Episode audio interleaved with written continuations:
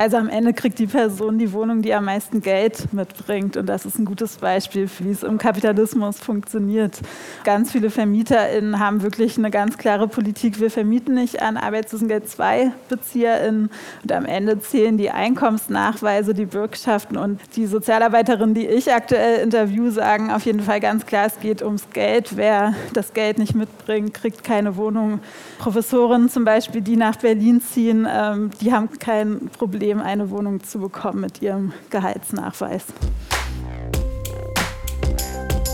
Zwischenrufe. Ein Podcast zu drängenden gesellschaftlichen Fragen.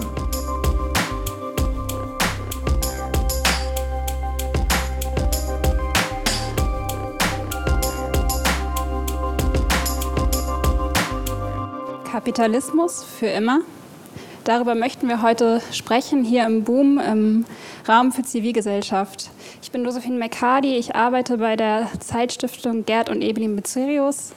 Ich bin Referentin für Politik und Gesellschaft. Und liebes Publikum, ich freue mich, dass Sie trotz des warmen Abends hier heute zu uns gekommen sind und darf Sie auch ganz herzlich im Namen von Holzbring Berlin begrüßen.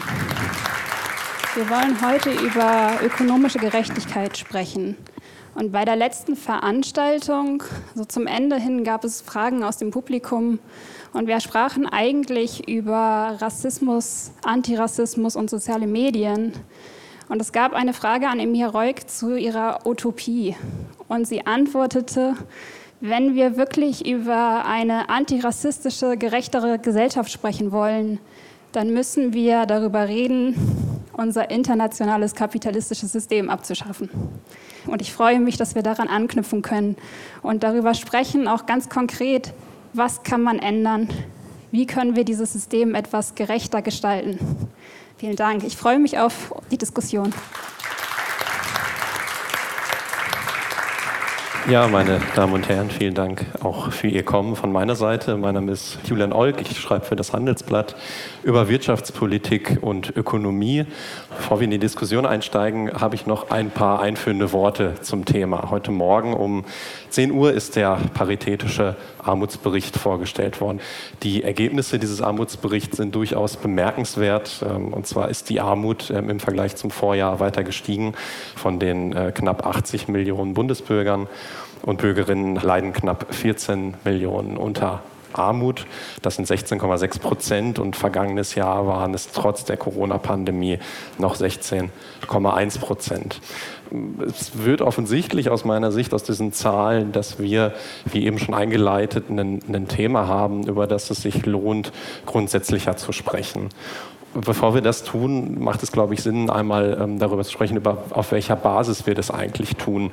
Woher kommt der Kapitalismus eigentlich? Wie, wie hat er sich gebildet? Wie hat er sich geformt? Kapitalismus in der Vergangenheit. Wie hat er angefangen? Als, als Urvater des Kapitalismus gilt bekannterweise der schottische Ökonom Adam Smith. Der hat im 18. Jahrhundert tatsächlich nicht den Begriff Kapitalismus geprägt. Er hat ihn nicht einmal zu seiner Lebzeit verwendet, aber in seinem äh, bekannten Werk Wealth of Nations ähm, hat er den Grundstein für die Theorie des Kapitalismus gelegt. Dadurch, dass er den Begriff nicht verwendet hat, gibt es auch keine einheitliche Definition, aber ich habe einen Satz aus seinem Werk rausgesucht, der der es aus meiner Sicht ganz, ganz gut beschreibt, was er damit meint. Der Satz lautet wie folgt: Nicht vom Wohlwollen des Metzgers, Brauers oder Bäckers erwarten wir, was wir zum Essen brauchen, sondern davon, dass sie ihre eigenen Interessen wahrnehmen. Eine zweite Person ähm, aus äh, der Vergangenheit, äh, die beim Thema Kapitalismus einem natürlich sofort einfällt, ist Karl Marx. Ähm, ein Satz von Marx, um einmal den Gegensatz ein bisschen direkt darzustellen. Die von der Herrschaft des Kapitals bedingten sozialen, politischen, rechtlichen und kulturellen Verhältnisse als Gesellschaftsordnung. So war seine Grunddefinition, wenn man es auf einen Satz zusammenfassen will genug der Vergangenheit. Jetzt wollen wir in die Gegenwart und vor allem in die Zukunft schauen. Und dafür haben wir zwei sehr spannende Personen heute hier Das ist einmal äh, Frances Seeg. Frances ist Kulturanthropologin, Antidiskriminierungstrainerin und Autorin. Frances ist Postdoc am Institut für europäische Ethnologie der Humboldt-Universität und forscht zu Antidiskriminierung, politischer Bildung und sozialer Ungleichheit. Und direkt neben mir sitzt Alexander Krivolutsky ist äh, Professor für Makroökonomie an der FU Berlin und Leiter der Abteilung Makroökonomie am Deutschen Institut für Wirtschaftsforschung hier in Berlin. Alexander, äh, kurz noch zum, zum Verständnis, äh, dass Sie sich nicht wundern, wir haben uns äh, vorher noch darauf geeinigt, dass wir uns duzen und so uns die Diskussion noch ein bisschen vereinfachen. Alexander, vielleicht äh, fangen wir mit dir an. Ich hatte äh, Adam Smith angesprochen. Wealth of Nations ist jetzt 246 Jahre genau her. Vielleicht kannst du uns mal eine Art Turbo-Überblick geben. Was hat sich in diesem Vierteljahrtausend beim Thema Kapitalismus getan, verändert? Wie, wie hat er sich entwickelt? An den Grundprinzipien des Kapitalismus hat sich gar nicht so viel verändert, wie man gerne glauben möchte oder vielleicht auch leider nicht so viel verändert. Also ich meine, was macht Kapitalismus aus? Kapitalismus macht aus, dass es eben Privateigentum gibt, dass diejenigen, denen das Privateigentum gehört, darüber frei verfügen können und das andere, was wichtig ist im Kapitalismus, ist der Zins auf das Kapital. Das ist ja auch etwas, über das Marx äh, länger geschrieben hat. Und das Zins auf Kapital hat deswegen eine unglaublich wichtige Funktion in der Ökonomie, weil es eben eine starke Lenkungswirkung hat. Dass die Projekte, die am meisten Profit und am meisten Zins versprechen, die werden eben als erstes angegangen. Und das kombiniert mit der Fähigkeit, Kredite aufzunehmen und Kredite zu vergeben, was einen gewissen Turbo in der, in der, im Kapitalismus gegeben hat, führt eben dazu, dass die kapitalistischen Systeme sehr schnell gewachsen sind. Wir sehen das ähm, zum Beispiel in England ähm, kurz nach der Blütezeit des Manchester-Kapitalismus sozusagen ähm, dieser Zeit des Kapitalismus ist denn davon geprägt von unheimlicher Verarmung derjenigen, die in den Fabriken gearbeitet haben, Kinder, Frauen, Männer. Dann führte diese Verarmung jetzt zu zweierlei Reaktionen, zu Umstürzen und damit auch zu Bedrohung des kapitalistischen Systems Anfang des 20. Jahrhunderts. Und die das kapitalistische System hat darauf sehr geschickt reagiert und hat eben gesagt, eine Möglichkeit, diese Machtverhältnisse zu festigen, die Produktionsverhältnisse zu festigen, dass wir eben nicht mit einer Revolution konfrontiert werden, ist eben die Möglichkeit, den Sozialstaat auszubauen. Und das mündet dann auch in, den, in, die deutsche, in das deutsche Modell äh, unter Ludwig Erhard, so die, die Marktwirtschaft, die, ähm, die so, sozial sein sollte. Das ist sozusagen die Entwicklung des Kapitalismus, die ich sehen würde bis in die 50er Jahre. Das hält sich. 70er, 80er, 90er und wenn man sich jetzt ansieht im Zusammenhang mit der Globalisierung, gibt es sicherlich wieder Tendenzen, die dazu führen, dass Sozialstaatlichkeit abgebaut wird und dass man, dass es viele Leute und vielleicht gehörst du auch dazu, eben argumentieren, dass wir wieder auf einem Weg hin zu einer Art Manchester-Kapitalismus sind, vielleicht nicht ganz, aber zumindest dahin, dass, es, dass die, die Ungleichheit steigt, Vermögensungleichheit steigt und dass sich das wieder sehr dem annähert, was wir vielleicht davor hatten. Um, ich glaube, das fasst das vielleicht ganz gut zusammen. Hm. Francis, wie, wie würdest du das äh, sehen? Ist der, ist der Kapitalismus besser geworden, schlechter geworden oder ist er einfach nur anders geworden? Also man muss natürlich unterscheiden zwischen der Situation im globalen Norden, in Europa, in den USA und im globalen Süden. Natürlich ähm, haben wir heutzutage bessere Bedingungen. Also es gibt keine Kinderarbeit mehr. Es gibt den Acht-Stunden-Tag, den ja auch die Arbeiterinnenbewegung erkämpft hat. Es gibt ähm, sehr viel mehr Arbeitsschutz. Und ähm, es gibt ja immer den Interessensgegensatz Kapital und Arbeit. Und da hat sich ja ähm, natürlich im globalen Norden einiges verbessert. Aber im globalen Süden gibt es ja auch immer noch Kinderarbeit. Die Produktion findet ja auch unter sehr ausbeuterischen Bedingungen statt. Und deshalb muss man das tatsächlich immer aus einer Nord-Süd-Perspektive sich anschauen. Aber ich habe mich viel beschäftigt mit der Geschichte der ähm, Armenhäuser beispielsweise, also mit der Frage, wie einkommensarme Menschen in der Geschichte behandelt wurden und wie mit Armut in einer Gesellschaft umgegangen wurde. Und da hat sich natürlich heutzutage einiges verbessert, obwohl dann ähm, seit der Agenda 2010, seit den sogenannten Hartz-IV-Reformen natürlich auch wieder relativ viel abgebaut wurde. Und aktuell kriegen wir es ja mit mit den steigenden Preisen, mit der Inflation, dass tatsächlich wieder sehr viele Menschen von Armut betroffen sind und auch teilweise nicht mehr wissen, wie sie ihre Lebensmittel finanzieren sollen. Was heißt das aus deiner Sicht für, für die Zukunft des Kapitalismus? Ich habe ja gerade ein ähm, Buch rausgegeben, Zugang ähm, verwehrt, wo es um Klassismuskritik und soziale Ungleichheit geht. Und ich kriege mit, dass sehr viele Menschen mit dem kapitalistischen System unzufrieden sind. Und daher ähm, denke ich, dass sich da was ändern muss, also hin zu einer stärkeren Regulierung oder es natürlich auch überall schon Überlegungen gibt, was für andere Systeme geschaffen werden können. Also zumindest in der jüngeren Generation sehe ich eine große Unzufriedenheit Unzufriedenheit und natürlich auch bei den Menschen, die äh, in Einkommensarmut sind, die in prekären äh, Beschäftigungsverhältnissen sich, sich befinden. Was würdest du dazu sagen, Alexander? Muss der Kapitalismus sich verändern oder ist der Kapitalismus sogar schon am Ende? Also am Ende ist der Kapitalismus nicht.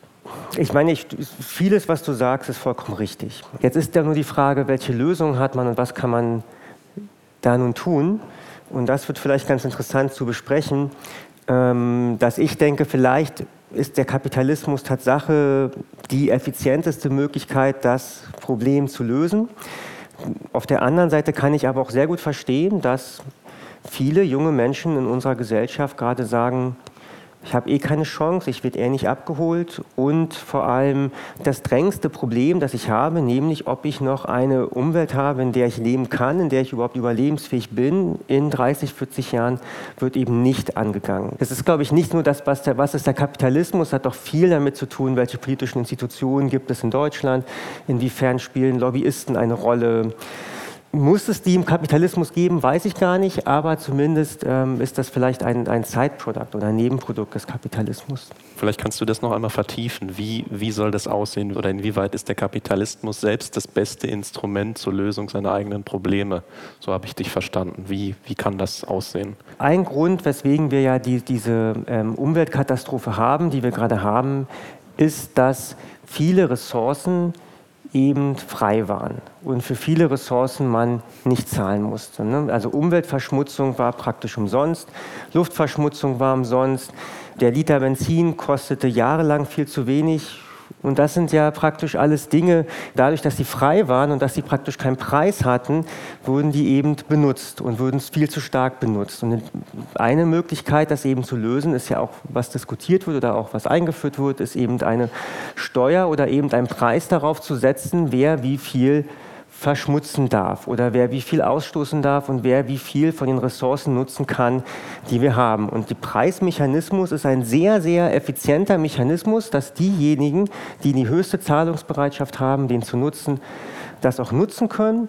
Und diejenigen, die das eben, die nicht diese Zahlungsbereitschaft haben, können dann eben diese Ressourcen nicht nutzen, was dann natürlich vielleicht tragisch ist, dass nicht alle billig Auto fahren können, aber was dazu führt, dass wir eben nicht in, diese, in diesen Klimawandel reinlaufen. Und jetzt ist es, was ich gesagt habe, es gibt halt ein Side-Product. Warum wird das nicht schon längst umgesetzt und warum wird das nicht so stark umgesetzt, wie das eigentlich umgesetzt werden müsste?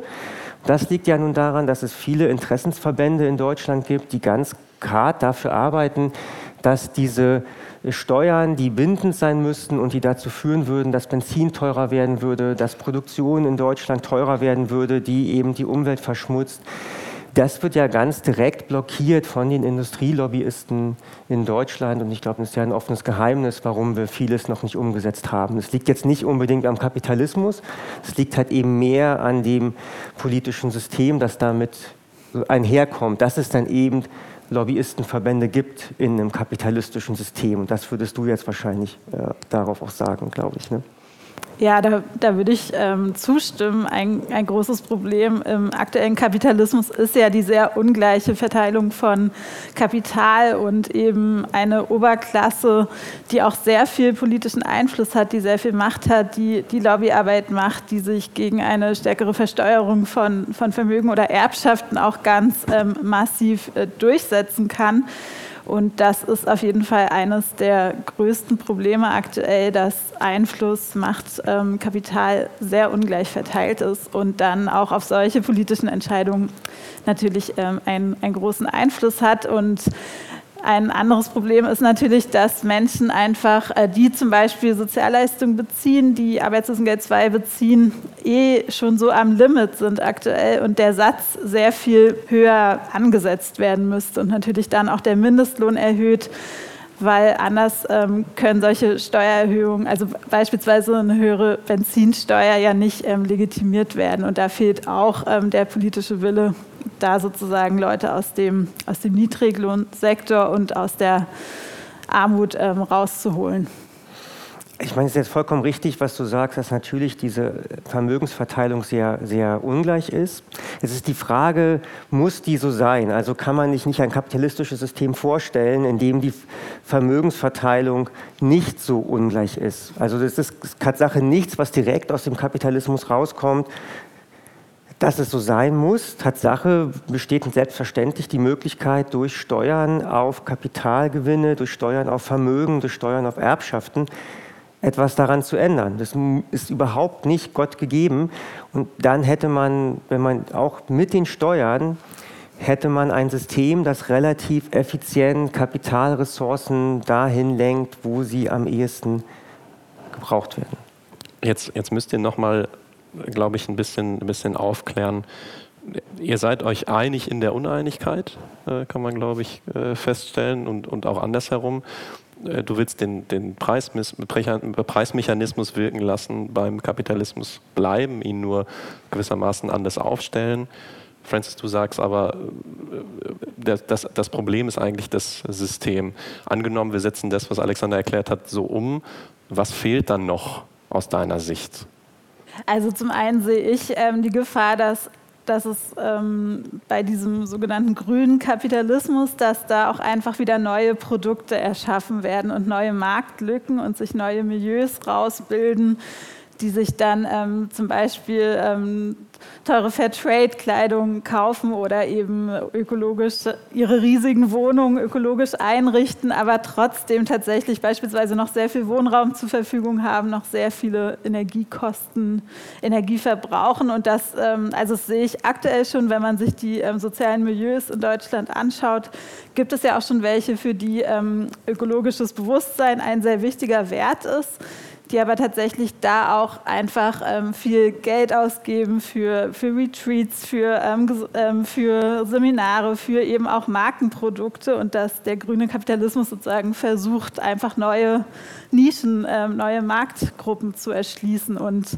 Menschen das eher in ihr Selbstbild integrieren, dass sie angeblich ökologisch nachhaltiger leben, aber und sich auch abgrenzen nach unten. Also ich beschäftige mich ja mit Klassismus und das äh, beschreibt die Diskriminierung von einkommensarmen Menschen, von Arbeiterinnen und da, es wird ja oft ähm, gesagt, dass Arbeiterinnen angeblich oder einkommensarme Menschen nicht so umweltbewusst seien. Das ist ja ein gängiges klassistisches Klischee. Und dadurch können sich einfach klassenprivilegierte Menschen in ihrem Selbstbild abgrenzen nach unten, obwohl sie gleichzeitig, obwohl reiche Menschen ja die größten ProduzentInnen der Klimakatastrophe sind. Und da, das ist sozusagen eine Gefahr, die ich sehe bei dieser ganzen ähm, Debatte, dass es natürlich immer noch einen Unterschied macht, in, wie viel Ressourcen man insgesamt ähm, verbraucht. Und das ist halt je nach sozialer Klasse unterschiedlich. Vollkommen richtig. Also lass mich da zwei Sachen zu sagen. Das, das erste ist, ist, ein, ist eine der großen Stärken des Kapitalismus, dass er jegliche Kritik aufnimmt und sie dir danach verkauft. Also zum Beispiel Che Guevara fahren. Ja, Kritik am Kapitalismus und es wird halt als Produkt die an diejenigen verkauft, die gerne gegen den Kapitalismus sein möchten. Rage Against the Machine man ist gegen das kapitalistische System und dann verkauft wieder Kapitalismus jetzt Bio-Äpfel, so wie du es vielleicht gesagt hast. Das ist natürlich richtig, dass du da auf die KonsumentInnen schaust und sagst, aus von der KonsumentInnen-Sicht, ähm, macht es natürlich wenig. Jetzt ähm, würde ich aber sagen, du müsstest ähm, auch auf die Erzeugersicht schauen und auf die Industriesicht. Und vor der die Herausforderung, vor der wir stehen, ist ja Ja, klar, natürlich können wir sagen, entweder wir wollen jetzt Degrowth haben und alle haben weniger. Da müssten aber enorm viele Menschen auf enorm viel verzichten und ich bin mir nicht sicher, ob das jetzt äh, eine stabile Gesellschaftsordnung wäre, wenn wir das machen würden. Das hat halt in den Revolutionen nicht funktioniert, die den Kapitalismus drastisch abgeschafft haben, sondern die, eine andere Möglichkeit der Lösung, die ich ja auch vorhin genannt habe. Wir können ja eben diese ganzen kapitalistischen Triebfedern, die ja bestehen, Innovationskraft, Kapital dort einsetzen, wo es eben produktiv ist, kann ja eben doch genutzt werden, um die Probleme, die wir haben, zu lösen und anzugehen. Also zum Beispiel, wie bauen wir effizienter Windräder? Das sind ja Probleme, Effizienzlösungen, wenn man dann einen Preis auslobt, dann wird sich schon jemand finden, der gerne oder die gerne reich werden möchte und dann eine Lösung hat und sich hinsetzt und die implementiert. Biontech ist ein fantastisches Beispiel dafür, das, was eben möglich ist, wenn der Preis nur groß genug ist, dann wird sich schon ausreichend angestrengt und damit beende ich jetzt auch meine Rede hier und äh, schließe den Kreis zu, zu deinem Punkt. Selbstverständlich ist dieses äh, harte soziale Gefälle, das es gerade gibt, ein, ein großes Problem, bei dem ich gar nicht sicher bin, ob das eben Kapitalismus immanent ist oder ob das damit etwas zu, äh, mit unserer Gesellschaftsordnung zu tun hat. Die Lebensmittelpreise sind im letzten Jahr zwar um 10 Prozent gestiegen, aber den Hartz-IV-Satz müssen wir jetzt doch nicht anpassen. Oder äh, wie lange hat es gedauert, bis der Mindestlohn eingeführt werden konnte und wie viele 100.000 deutsche Makroökonomen, und es waren alles Männer, äh, haben gesagt, es ist jetzt die schlimmste Idee, die man je haben kann und danach bricht das ganze Wirtschaftswesen zusammen. Das ist offensichtlich auch nicht passiert.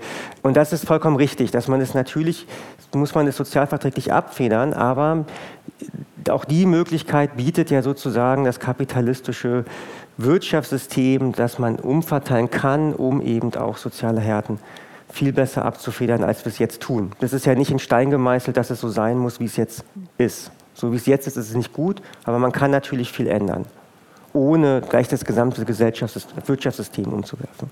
Wäre das aus deiner Sicht eine gangbare Lösung oder verstehe ich dich mehr so, dass du sagen würdest, man muss schon bei der nicht, nicht umverteilen, sondern bei der, wenn man so will, bei der Erstverteilung des Kapitals ansetzen, wo ja diese Kapitalismuskritik auch herkommt. Also mir geht es darum, dass ähm, Erbschaften und Vermögen natürlich sehr viel stärker besteuert werden müssen oder die ja teilweise gar nicht aktuell besteuert werden, während Lohnarbeit ja sehr hoch besteuert wird. Und die soziale Ungleichheit, wie sie aktuell ähm, vorhanden ist, ist nicht mehr in einem in einem Ausmaß, das akzeptiert werden kann. Und das ähm, haben wir jetzt auch in dem Armutsbericht des Paritätischen wieder gelesen, dass die, die Armut ja auch immer weiter zunimmt. Ich bin aktuell in einem Forschungsprojekt tätig, ähm, wo ich Menschen interviewe, die ähm, Psychiatrieerfahrung haben und dann ähm, im betreuten Wohnen leben, also die in sozialen Einrichtungen wohnen, oft einkommensarm sind, aus der Psychiatrie kommen und wenn die wieder aus dem betreuten Wohnen ausziehen möchten, ist es in Berlin nicht mehr möglich, ein, eine Wohnung zu finden in der Stadt. Also die müssen wirklich dann aus Berlin rausziehen. Es gibt keinen bezahlbaren Wohnraum mehr für Menschen, die arm sind und dann auch zum Beispiel noch ähm, von Mehrfachdiskriminierung betroffen sind, also zum Beispiel Psychiatrie erfahren. Wenn da noch Rassismus mit reinspielt, andere Formen der Unterdrückung, da gibt es ähm, keine Möglichkeit mehr, einen, ja, einen okayen Lebensstandard zu haben, sondern immer mehr Menschen sind von Wohnungslosigkeit betroffen. Ähm, Kapitalismus, ähm, das klingt sehr abstrakt, das ist ein sehr abstraktes Konzept und mich interessiert tatsächlich mehr, was bedeutet das ganz konkret für Menschen, die eben im kapitalistischen System unten angesiedelt sind, also die entweder komplett raus sind aus dem Arbeitsmarkt, also die zum Beispiel in Werkstätten arbeiten auf dem zweiten Arbeitsmarkt, die spüren eben das kapitalistische System ähm, sehr stark und natürlich, ähm, ich stimme dir zu, es ähm, hängt natürlich nicht nur an Kapitalismus, sondern auch am klassistischen System und sexistischen und rassistischen. Aber im Kapitalismus geht es eben um Profit und darum, Profit zu machen. Und in dem System profitieren einige wenige und andere müssen eben unter sehr ausbeuterischen Bedingungen arbeiten. Genau das ist sozusagen was mich in meiner Arbeit äh, beschäftigt, eher, wie zeigt sich Kapitalismus im, im, Alltag. Und da gibt es aber auch schon ganz viele alternative Projekte, also ähm, gemein, gemeinschaftliche Ökonomien, ähm, Umverteilungsprojekte und auch, also das ist mir auch wichtig zu sagen, wir leben zwar in einem kapitalistischen System, aber es gibt auch schon ähm, alternative, nicht kapitalistische Produktionsweisen im Kleinen. Also es gibt ganz viele Projekte, die versuchen, alternative Ökonomien aufzubauen oder es gibt natürlich auch den ganzen Bereich der Sorgearbeit, der unbezahlt ist, der nicht über eine kapitalistische Logik ähm, funktioniert. Das finde ich aus einer feministischen Perspektive gut, dieses ganze System auch nochmal auf die, auf die Mikroebene runterzubrechen. Hm. Auf die Mikroebene kommen wir auch ähm, äh, gleich nochmal. Ähm, mich würde aber noch... Ähm, kann, kann ich bitte so kurz was sagen? Natürlich. Also ich stimme bei allem vollkommen zu. Das Einzige, wo ich dir nicht zustimmen würde, ist, der Berliner Mietmarkt ist ein unglaublich schlechtes Beispiel für ein kapitalistisches System, weil der wahnsinnig durchreguliert ist und eigentlich eher so eine, also durch jede Mietmarktregulierung, die wir jetzt haben und ähm, ja immer eher zu etwas wird, was, was ich in der DDR erfahren habe, hat man auch keine Wohnung bekommen. Deswegen würde ich sagen, die Lösung damit, jemand, der aus der oder jemand, der aus der Psychiatrie kommt, eine Wohnung in Berlin findet, wäre halt, dass wir mehr Wohnungen haben. Es gibt einfach viele Menschen, die in Berlin wohnen wollen. Es ist halt nicht nur schwer für jemanden, der gerade aus der Psychiatrie kam, eine Wohnung auf dem Berliner Mietmarkt zu finden. Es ist auch wahnsinnig schwer für Doktorandinnen, Wohnung auf dem Berliner Mietmarkt zu finden und offensichtlich auch für Kevin Kühnert. Und ein Grund dafür ist eben, dass es viel zu wenig gebaut wird und es wird viel zu wenig gebaut aufgrund von vielen Regulierungen, die wir haben, die eben dieses System so ein bisschen aushebeln. Entschuldige, dass ich da so dazwischen gegrätscht bin. Würde ich anders sehen, aber okay. gut. Also am Ende kriegt die Person die Wohnung, die am meisten Geld mitbringt. Und das ist ein gutes Beispiel für, wie es im Kapitalismus funktioniert. Ganz viele VermieterInnen haben wirklich eine ganz klare Politik. Wir vermieten nicht an Arbeitslosengeld II-BezieherInnen. Und am Ende zählen die Einkommensnachweise, die Bürgschaften. Und die Sozialarbeiterinnen, die ich aktuell interview, sagen auf jeden Fall ganz klar, es geht ums Geld. Wer das Geld nicht mitbringt, ähm, kriegt keine Wohnung. Menschen, Professoren zum Beispiel, die nach Berlin ziehen, ähm, die haben kein Problem, eine Wohnung zu bekommen mit ihrem Gehaltsnachweis. So, bevor wir äh, ganz tief in die Details der Mietmarktdiskussion ähm, äh, weitergehen, ähm, äh, können wir doch, glaube ich, noch mal ein bisschen grundsätzlicher werden und ähm, auch, auch die, die Grundsatzfrage noch, noch einmal hervorholen, womit ich die Diskussion nicht, nicht diskreditieren will, die, glaube ich, wichtig ist. Ähm, mich würde aber noch mal interessieren, Francis, du sprichst stets von Klassismus und von Klassen, nicht von Schichten, wie es oft getan wird. Ähm, jetzt gibt es ja die, die Erzählung, jeder ist äh, seines Glückes Schmied. Ähm, gerade im Kapitalismus kann jeder dafür sorgen, äh, dass er erst gar nicht in eine Situation kommt, ähm, wo er Probleme kriegt, eine Wohnung zu finden, ähm, in, in eine Armutsfalle zu gelangen oder was auch immer. Ähm, warum siehst du das anders und warum sprichst du auch deshalb von nicht von Schichten? Diese Idee, dass jeder, ähm, wenn er viel leistet, sich noch irgendwie ein gutes Leben erarbeiten könnte, ist, ist ein Mythos. Also zum einen, fast die Hälfte des Gesamtvermögens wird vererbt. Das heißt, man kommt mit sehr unterschiedlichen Startchancen auf die Welt. Und es zeigen auch viele Studien, dass man oft in der sozialen Klasse bleibt, in die man hineingeboren wurde. Also wer arm geboren wird, bleibt meistens arm. Wer reich geboren wird, bleibt reich. Und daher ähm, ist das natürlich ein Mythos, ähm, den wir alle kennen, vom, von der Tellerwäscherin zur Millionärin. Und es gibt auch sehr viele Erzählungen in unserer Gesellschaft, die diesen Mythos ähm, stärken. Und in der Soziologie haben wir natürlich auch unterschiedliche Strömungen. Einige sprechen eher von Klassen, andere von ähm, sozialen Schichten. Ich verbinde aber in meiner Arbeit ähm, Klassentheorien mit sozialen Milieutheorien. Also innerhalb von Klassen gibt es natürlich unterschiedliche Milieus mit unterschiedlichen Geschmäckern, Hobbys, Einstellungen. Ähm, das, ähm, also es sind natürlich nicht alle gleich und homogen und man kann sich natürlich auch noch zwischen den Klassen bewegen. Wir sind nicht komplett vorbestimmt, aber es ist halt sehr schwer aktuell. Genau, also das ist vollkommen richtig, was du sagst. 50 Prozent des Vermögens das wir besitzen, ist vererbt worden. Also es hat eigentlich wenig mit Leistung zu tun. Das andere, was du sagst, ist auch vollkommen richtig. In die Klasse, in die du hineingeboren bist, da bleibt man in der Regel.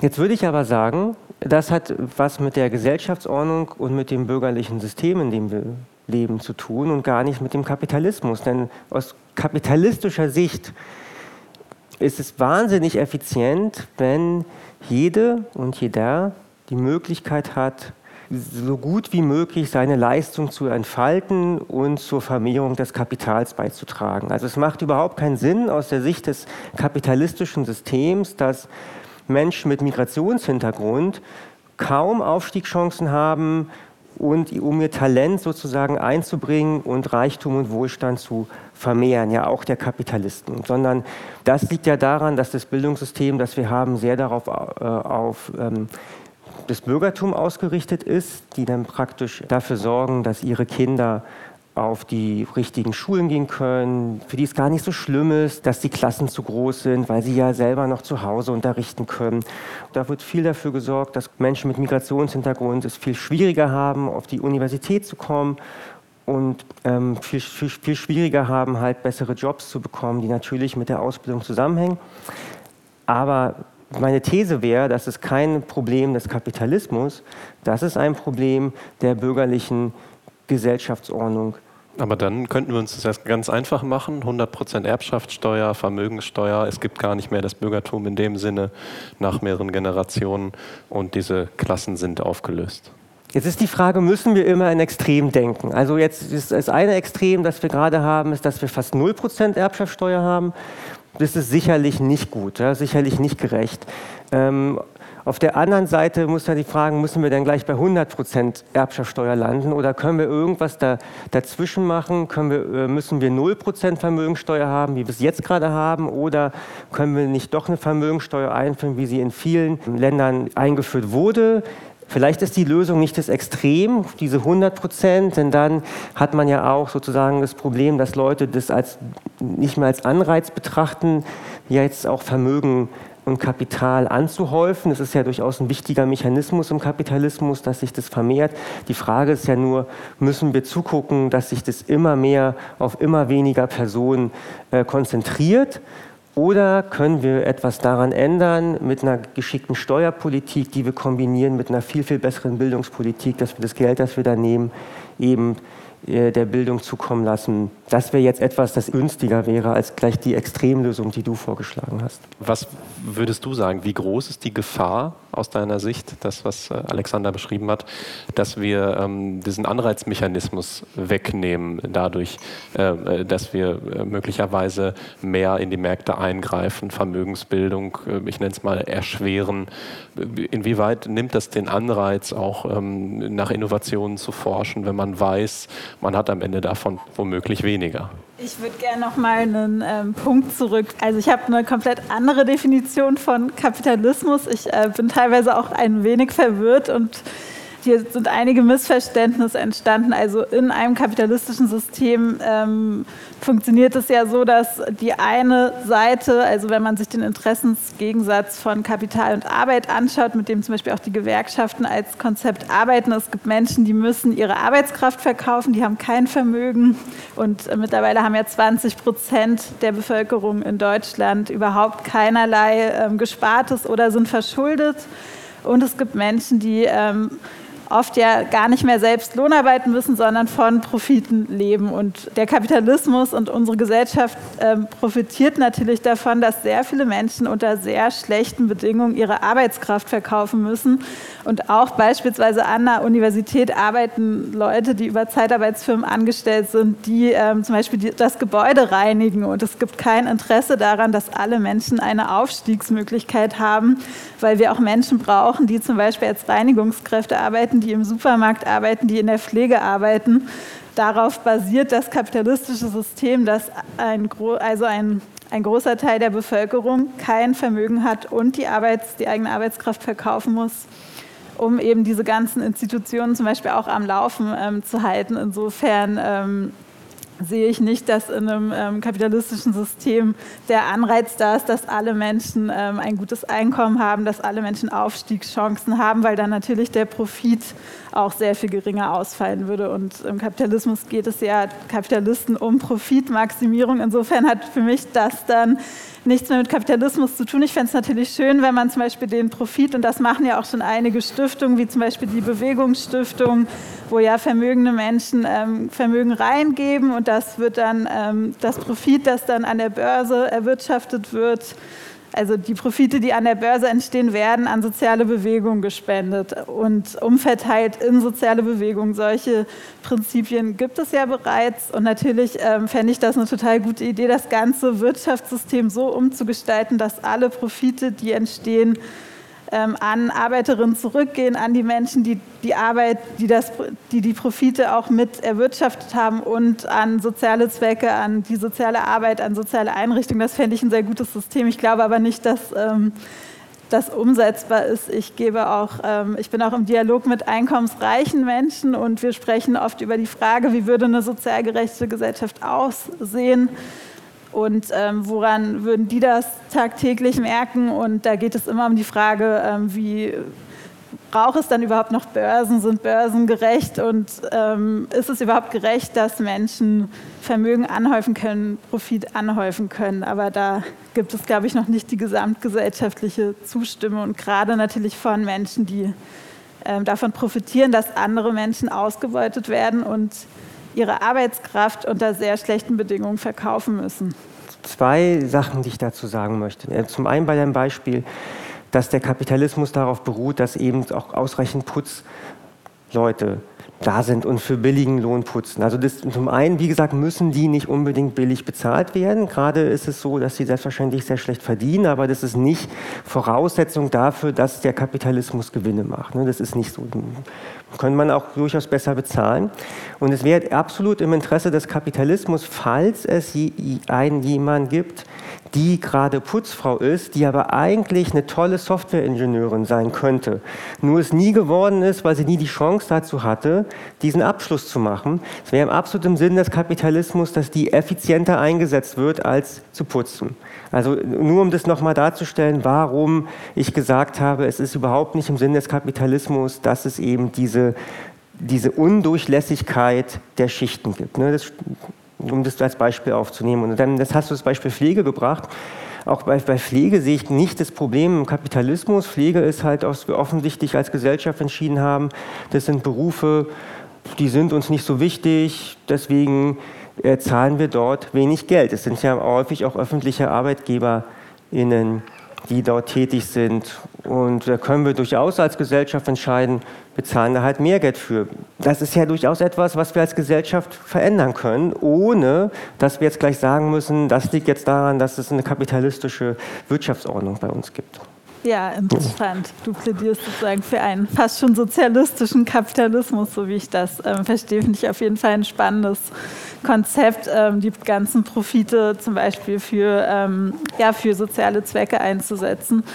Ich ähm, Genau. Es ist aber tatsächlich ja immer noch so, dass es viel Arbeit gibt in einer Gesellschaft, die unbeliebt ist und die dann eher bei Menschen landet, die in der Klassenhierarchie weiter unten ähm, stehen. Und wenn alle sozusagen aufsteigen in beliebtere Jobs, dann müsste das über, über, also es muss ja trotzdem gemacht werden, diese Arbeit. Wir brauchen ja weiterhin Menschen, die diese Arbeit machen. Und das ist dann einfach ein Problem, was entsteht, wo man dann anders aushandeln muss.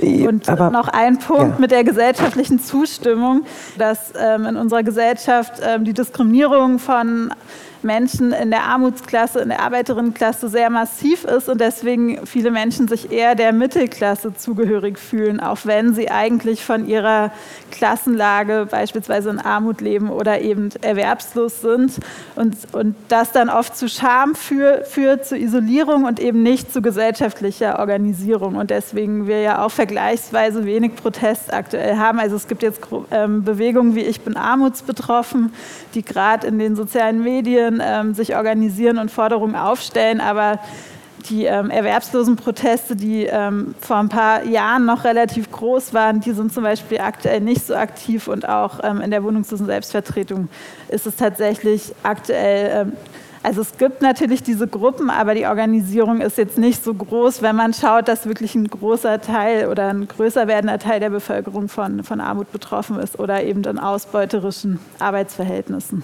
Ich finde es total interessant, dass du gesagt hast, es gibt diese Jobs und die müssen gemacht werden. Selbstverständlich. In meiner Welt würde ich jetzt sagen, muss halt, wir müssen halt bessere Löhne zahlen. Wenn wir ausreichend viel Lohn zahlen, dann wird sich schon jemand finden, der den Job macht.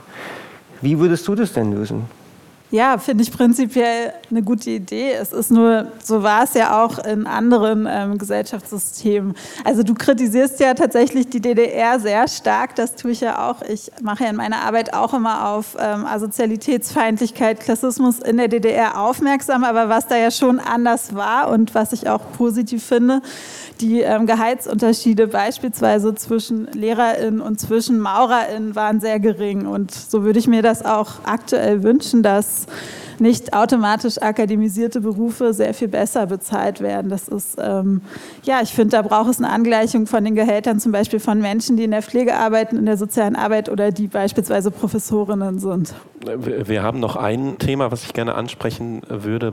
Das ist das Thema ähm, soziale Unternehmerschaft. Äh, wir hätten heute hier, ähm, leider krankheitsbedingt ausgefallen, äh, Zara Brun.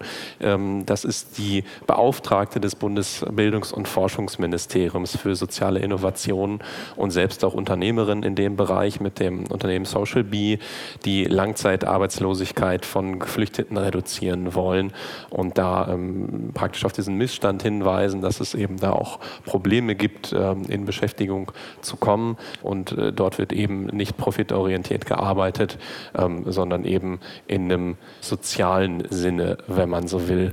Ähm, wie, wie schätzt ihr das ein? Welchen Stellenwert kann das aus eurer Sicht haben, das soziale Unternehmertum, und welchen sollte es auch haben? Also auch da muss man sich dann anschauen, wie sind denn wirklich die Arbeitsbedingungen von den Beschäftigten, weil gerade wenn man sich die ganze Kreativbranche, die Start-up-Szene in Berlin anschaut, dann ist es auch da teilweise so, dass ähm, Menschen, die, die das Projekt zum Beispiel gegründet haben, dann sehr viel stärker davon profitieren und dass auch ähm, ja, sehr ähm, lange Arbeitszeiten erwartet werden, dass es nicht gut abgesichert ist und dass es sozusagen nach außen ein gutes, ein gutes Image vertritt. Da würden mich dann die ganz konkreten Arbeitsbedingungen und die Erfahrungen der Beschäftigten eben in solchen Unternehmen auch ähm, interessieren.